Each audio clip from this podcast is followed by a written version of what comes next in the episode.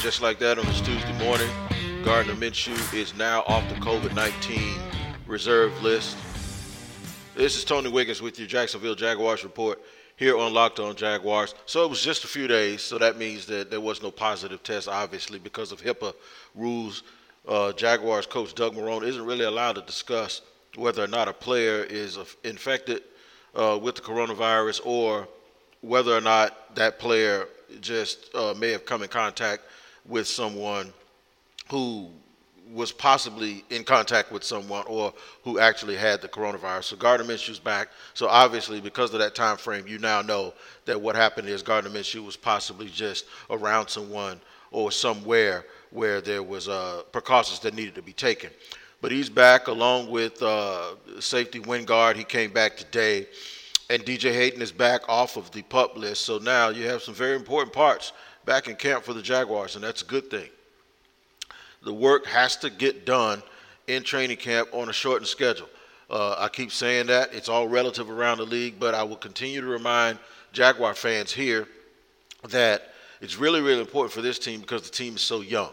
Uh, I'm going to beat that, and I'm going to beat that, and I'm going to beat that same drum over and over again because, quite frankly, it's true when uh, when you're a young team, you need as many repetitions uh, as you can uh, get, especially when you're a young team that has not had a lot of success. Uh, you know, I know things go year to year when it comes to football, and and and you know, like for instance, the Chiefs, they can't score one touchdown this year based on anything that they did last year, but they come into this year knowing that the things that they did last year really, really helped them uh, understand what they need to do this year. The Jaguars, they need to know that they need to do a lot of things differently than what they did last year. Okay, it's garbage in, garbage out. You build on the things that you did well last year, but then you tear down and tear apart the things you didn't do well, and you try to retool it and try to figure out how you're going to do well this year with new parts, new people, tweaks to your coaching staff, tweaks to your work ethic, and all of that stuff. So some interesting things that you know you hear uh, Doug Marrone talk about. You know, he talks about how when we all see this offensive line, how we're going to all be surprised and shocked at how good they look. Well, I don't know where that enthusiasm comes from because there was no off-season program to talk about because no one's been in contact with anybody. You know, once everything got shut down, you know, post like post combine. It was like back in February. Nobody was around anybody, right? So you know, this entire the, the draft was a virtual draft. Nobody, there was no real off-season program uh, starting around what was it like March or April when things really started to get shut down. So. Um, players were away from the ball club and, and, and the strength and conditioning program. How do we really know? And, how do they know? Is it because guys' body looks good? Are they, are they saying that dudes miraculously were all of a sudden able to prepare better when they weren't around the team and the training facilities? Because that would go against everything that we've already always heard how coaches and, and trainers need the guys in the building. You mean to tell me that these guys were able to prepare themselves away from the building better than they ever were while they were in the building? That that would shake me, man, because that's something new that you know. I, I don't know how how could they possibly look so good to the point where they surprise us how good they look when this is the one year where they weren't around the facility. You know, this goes back to that thing that I asked during the draft process. Would all of the lack of access help, hurt, or if it gave the general managers a new way to have to do things by force, would that in turn uh, give the scouts more power? And, and would that uh, in turn, if you will, would that make it make people realize that all of the ways that people were doing things that they thought was so necessary in the past really weren't that necessary in the first place? So, you know, these are, these are real questions that you actually have to ask. So now, if you tell me these offensive line linemen uh, and these players look so good without actually being around the training staff, and they look so good by doing things on their own, then I ask you, then how come we've known for, thir- how come we've been told for 30 years that they look good being around you all the time? It's a question we need to ponder a little bit as we move forward. But what we're going to do today is we're going to move forward a little bit. I'm going to talk about linebacker. I'm going to love talking about the linebacker position because I think for the first time in a long time, at least for the first time in a few years, the linebacker room actually looks like a professional linebacker room instead of one that the Jaguars decided, ah, we'll just make it up as we go and figure out, you know, you know, we'll, we'll, just find some people. We'll just get some guys that are used to running around, some special teams guys, and we'll play and plug. No, I think they really have gotten some professional depth, and they, they really look good, and they have some developmental guys as well. I think they've done a good job with that. I'm going to also take a look in the third segment at some Twitter questions that I have, uh, mainly about the defensive line position, and Doug Marrone talked about that, especially uh, since there was an opt out at the the uh, the one position, the nose tackle position.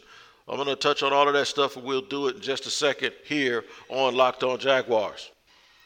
First and foremost, I'm going to talk to you today about rockauto.com. If you want to know who rockauto.com is, you need to just go on rockauto.com and find out, especially if you are trying to work on a car. Even if you're not the person doing the work on the vehicle, what you can do is you can purchase the pro- the products and all of the parts for the car, even all of the accessories for the car, and then have someone else do the work for you. Why would you do that? Obviously you're going to save money. RockAuto.com for 20 years, a family-owned business, have been given discounts, have been given better prices than a lot of these other places where you've been going, and they've been upcharging you when you go take your car and vehicles uh, in to get serviced by actual chain places. What you need to do is go on rockauto.com and in the box where it says, How did you hear about us? Put locked on in that box so they can know that we sent you there. And then start saving money with rockauto.com and do it yourself. Get your own people to do your do your car, but you save the money. That's how you do it. That's how I do it because I can't fix anything. But I save money by going to rockauto.com and you need to do the same thing and tell them Locked On Jaguar sent you.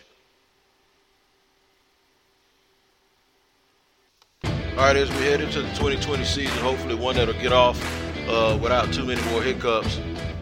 Um, you, you you get the you get the, the the the point that's coming from the team and from the coaching staff that one area that's really really improved, as I mentioned in the opening segment, was the offensive line. And even yesterday, uh, in his media session, Doug Marrone mentioned that he, he can't wait for the media to see people to, to see these guys. Uh, obviously, he glowed about Brandon Linder, who's been their most consistent lineman over the last four or five years. He even said Cam Robinson. He mentioned Cam Robinson. Said, I can't wait till you guys see Cam Robinson. And uh, uh, I don't know, but for me, I'm wondering what he expects us to, what he expects us to to notice. You know, is it his body? Because you know, if that's the case, you know, dudes always look like a physical specimen to me. But he's always looked like a, a big, strong, physical specimen who who who looked the part. And you know, as I said before, how, what did he do in the off season to work on his body away from the uh, the the training staff here, while we were under pretty much social distancing and quarantine that he he never did before. It's almost like a self-indicting, you know, message, if you will. Um, that a, a, dude can actually be away from the team facility and and and actually improve himself. You know, that's just kind of the way I see it. It's kind of weird that that you know. For, for, forever, coaches have always talked about how they need guys here, but then you you you rave about how good guys look when they weren't here. You know, it's, just weird, or maybe I'm making too much of that, but it, it just seems different to me. But I look, I can't uh, look at a, the way a guy's built and tell how much he's improved. And I don't know how much you can tell a guy how much a person is improved if you know you haven't really seen them in pads and making contact and moving around and working together as a unit. And even then, I told you, you know, you guys have heard me. I, I can't. I, I, leave it up to guys like Baldinger and I listen to Jeff Lageman a lot, and you know Boselli and and some other guys, and I look, you know, I, I pay attention to what John Ledyard says uh, who works at uh, the Draft Network, and I listen to other people, uh, George Foster. I listen to other people when they talk about offensive linemen, and you know I could probably do it just as good as anybody who's not a pro, but that's not necessarily my strength. You know, I can tell if a guy knocks a guy down. I can tell if a guy can move. I can tell if a guy resets. But I'm talking about the idiosyncrasies and the the specifics of that position. It's just me being humble, and I'm telling you, I, I can't tell. Like for instance, if a guy makes a mistake, I can't tell the crux of the mistake. I can't tell you how he needs to improve it or what he needs to do different. I, am not going to sit here and tell you that he needs to do this and he needs to do. I'm not good at at that type of stuff at that position. Some other ones, yeah, I, I'll go all day and do that, but with the offensive line, I can't tell. So I don't know how me being able to to watch a guy in shorts or to see a guy walking down the hallway is going to be able to help me uh, determine that they're better.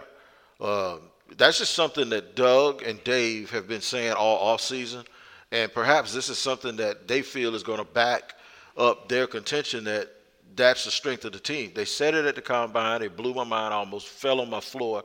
Uh, they backed it up. Uh, I warned people that it wasn't a smokescreen. Uh, folks thought that they were really going to load up in free agency or in the draft on offensive linemen because it was a perceived weakness. But when they stood up at that podium and said that they thought that their offensive line was set, I warned people that, uh, look, they don't blow smoke signals when they if if they don't say something, then then you could okay take that as okay you don't know what they're thinking. Rarely does does Dave Caldwell say something and it's meant to be a curveball and meant to throw you off. He does. That's just not how he moves. He never. He's never done that. So when he said that, I said, "Oh my God, he means that. He he really does." And and, and they're not going to really touch this line that much because that's been his mo. That's the way he moves. So, um, yeah, I was shocked. And and and, and at every step, they've been consistent with that. Now the linebacker position. Over the years, it doesn't seem like it's necessarily been a priority Although when people continue to talk about whether or not a, a, defensive end that has 37 and a half or 38 and a half sacks in four years is worth the money. Uh, a guy that doesn't get in trouble, doesn't eat fast food, uh, and all of that stuff, whether he's worth the money. Um, I, I, tell you what, they sure enough paid a, a linebacker who uh, sometimes gets out of shape. Uh, can't play Sam, can't play Mike, and we're going to see if he can play Will, right? Can't seem to stay healthy. Um, doesn't know run fits as well as people thought. Didn't necessarily play a whole bunch of linebackers whole career. They sure enough overpaid him. So uh, outside of that, you know, I was always critical of the fact that they used the linebacker position to fill it in with guys that were, especially the backups. They used it, as, you know, like they were just filling in with guys who were special teams players. I think that changed a little bit, you know, this year. Of course, you know, with them going out and getting Joe Schobert to come in and be a true Mike linebacker to help stop that run uh, a little bit better. Uh, to go out and, and, and draft Shaq Quarterman, who's a true Mike linebacker who might be a little bit better in coverage than people think, especially if he comes in in that 235 pound range as opposed to 240, 245. But Shaq, I know Shaq since he was a freshman. He played with my son in high school. Shaq's always been a big kid. Okay, so now what Shaq is doing now, I think he's just refining his body a little bit. But he's a thumper, and what he will do is he'll fill those gaps, and he won't run from contact, and he won't run from anybody. And that's going to be something that's really, really refreshing. You're going to see somebody who knows how to stop that run, who knows how to stick his nose in there, and who won't, uh, who won't have a problem shedding blocks and getting off on big guys because he's country strong. So I like that. I like Cassius Marsh even though he's a little bit of a tweener, he's a pro's pro. I love that uh, uh, about him. So the thing is, is I think what they've done, I think what they've done is they have a mix of versatility, size, speed, professionalism, smarts, intelligence, and they've really, really invested in the position. And, and, and uh, I'm not going to be overly critical, but I will tell you this: it makes me wonder why they didn't do this before. It's like do you got to get hit with a ton of bricks in order for you to realize and understand that that's a position where you have to pay attention to it. You know, you don't have to pay attention to one thing. You can walk and chew bubblegum at the same time. It's all of a sudden now they, they pay all of this attention to this position and change the way they focus on this position. Why did it have to hit you like this? You know, so I won't go too much far, farther back into that, but it just pains me that this football team continues to do stuff like this. It's like this is the attention that these this position, and me and Mike Kaye used to talk about this all the time when he was here. It's like it was a position where it was like, okay, blah, you know, it's whatever, and it, it, nothing, no position on this team should be like that. Backup quarterback is a position they do that same thing with all the time, and you should never, ever, ever do anything like that. Not if you're trying to win. Everything is important. Okay? So, um, defensive tackle. Uh, defensive tackle is real important. Al Woods, the nose tackle, who's a two-down player, was addressed yesterday when Doug Marrone was asked about Al Woods opting out. Doug Marrone clearly stated, you know, Al Woods is going to be an important part of this. He's 32 years old, but he's a veteran. The Jags had a problem stopping the run last year. So when you think about Al Woods and you think about Gunner, who they got – who uh, and I'm calling him Gunner, but is you know I'm thinking about the rapper Gunna.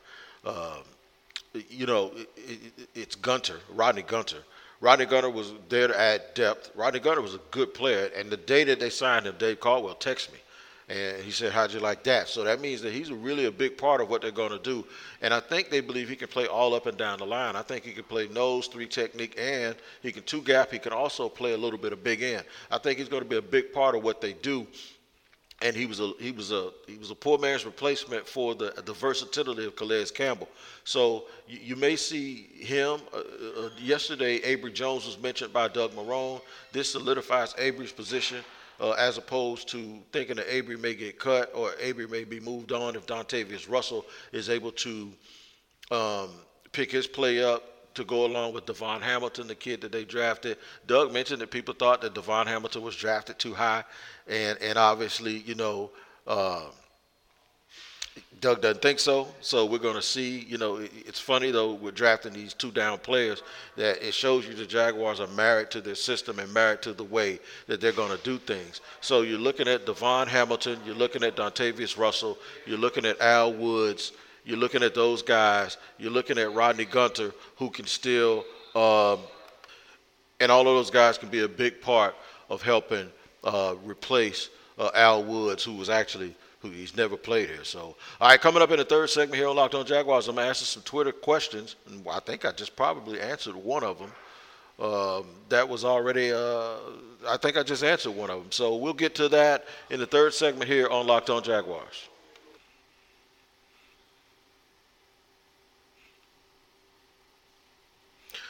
All right, so training camp still moving along for the Jaguars and, of course, for the rest of the National Football League. And, you know, kind of hoping to get this thing off, you know, without too many hitches. Of course, the Raiders announced yesterday that they had some guys opt out, and uh, they've decided to just say, nope, no fans at all.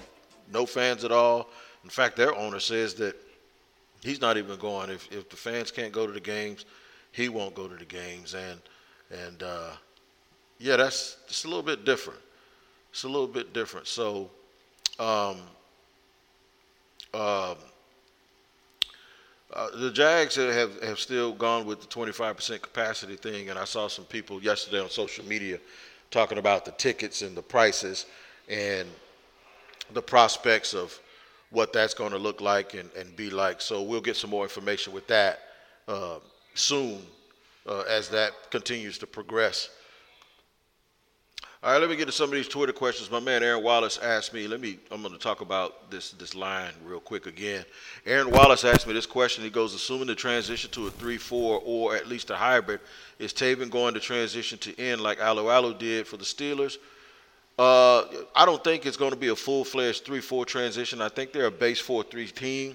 I think they'll run some hybrid situations depending on if they can do good on first down.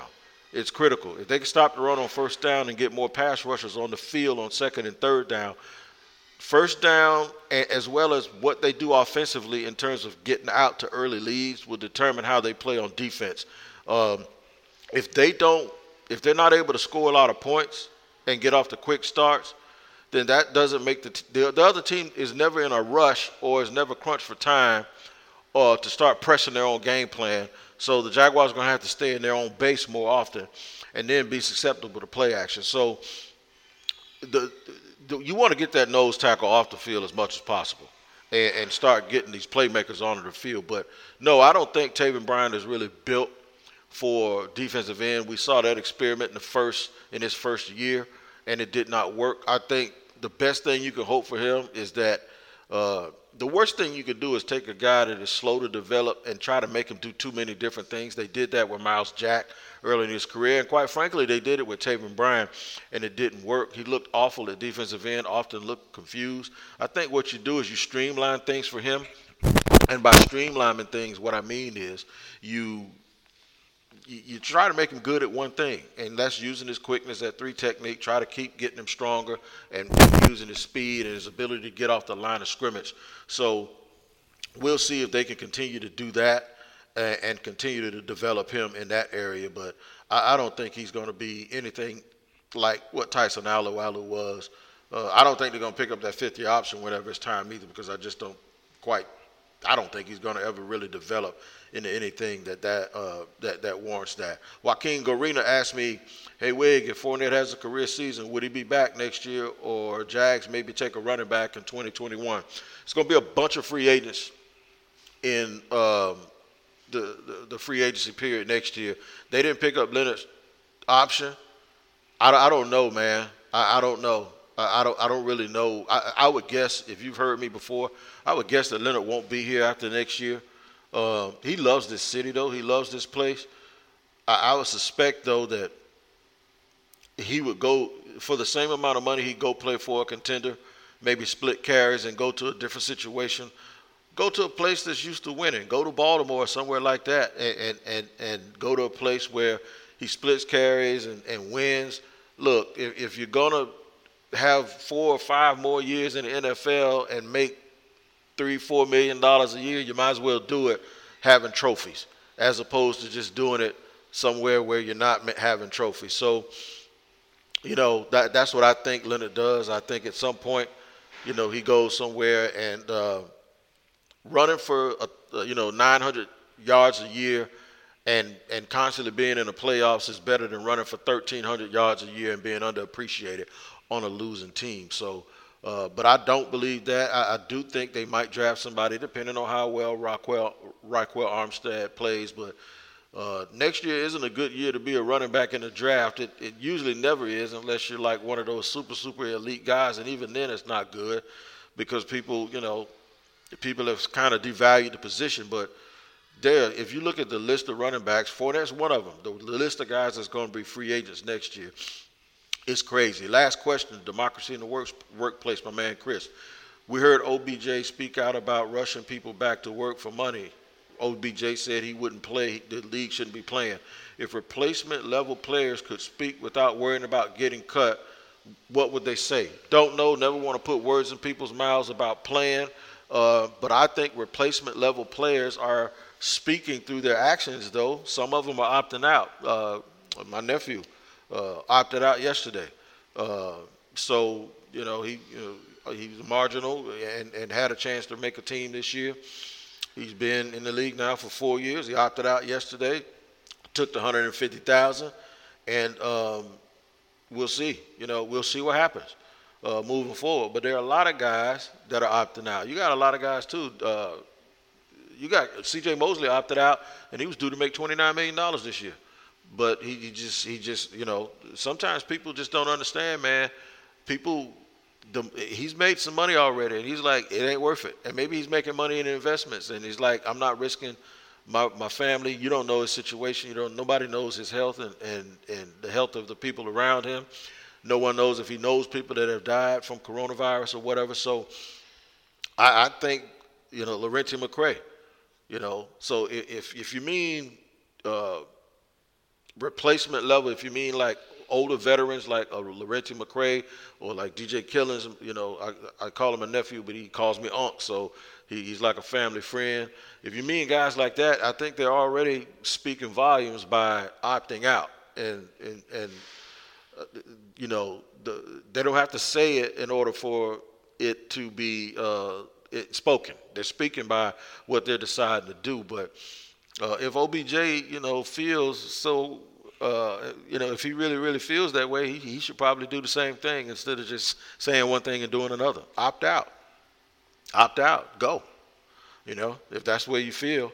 Uh, I, I, got respect for I got respect for him saying whatever he's saying, but I also have respect for him. Uh, I, I, would respect him if he if he opted out. One quick note too, I'll say this: uh, anybody who is mad at Jonathan Isaacs or anybody else who's not kneeling, it's crazy. And I say that because I said people were crazy for Kap when he knelt, and I'll say the same thing the other way. It's exactly what I'm talking about. Now, we, we, we got on Drew Brees because when Drew Brees was asked about kneeling, we thought he co opted the moment to speak on something else and continue a, a narrative vocally. That's different than a guy just saying, Look, I'm not going to kneel, but I do still support this, but I just want to do it in a different way. So that's totally different. But that kid got hurt, and people are sitting here calling it karma. You got to be a new fool, and, and, and, and maybe you bumped your head as a child if, if that's what you think this is all about, because it's not. And that's where I'm going to leave that at today. All right, man. Look, check out our network stuff that we have going on. Great programming, draft dudes. Ooh, solid, solid, solid, super solid show here on Locked On uh, Podcast Network. Uh, real, real, real solid, man. You got to check out Draft Dudes, especially with the, you know, with all of these uh, draft sites and all of that stuff back up now, and all of you guys picking your fantasy teams. Locked on Fantasy Football is back. Uh, everyone's looking at their drafts for next year. Um, Locked on NFL all around, man. And then you can uh, you can always follow along at Spotify, and you can know you can always bring along people and subscribe on iTunes and Apple. It's a daily podcast here on Locked on Jaguars, man. Until tomorrow, man. It's your man Tony Wiggins. Take care of each other, and we'll see you then.